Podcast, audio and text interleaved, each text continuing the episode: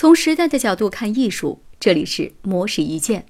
墨流工艺起源于两千多年前的中国，是将各色水墨滴在静止的水面上，通过吹或者扇的方式，让水墨形成柔和自然的漩涡，然后将白色宣纸覆盖在水面上，获取图案。待到干燥之后，图案看起来就像大理石纹样一般。虽然这种工艺发祥于中国。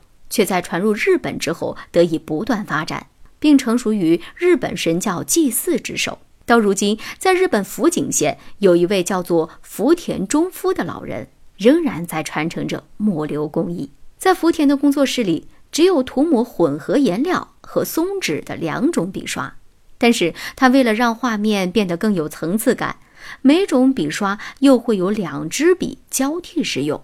也就是说，每次作画的时候，他会同时拿着四支笔，这也是他经过不断实践最终确立而来的方法。在水面上画出纹理之后，福田会拿出一把扇子，对着水面轻轻的扇风，纹理就会在扇风之中逐渐的变成他想要的图案。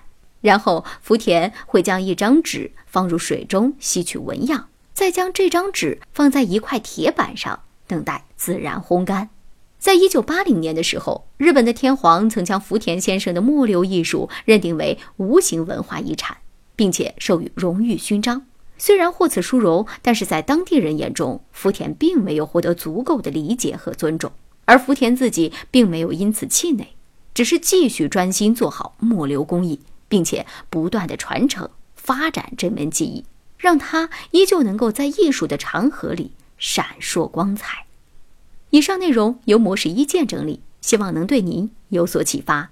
模式一剑每晚九点准时更新。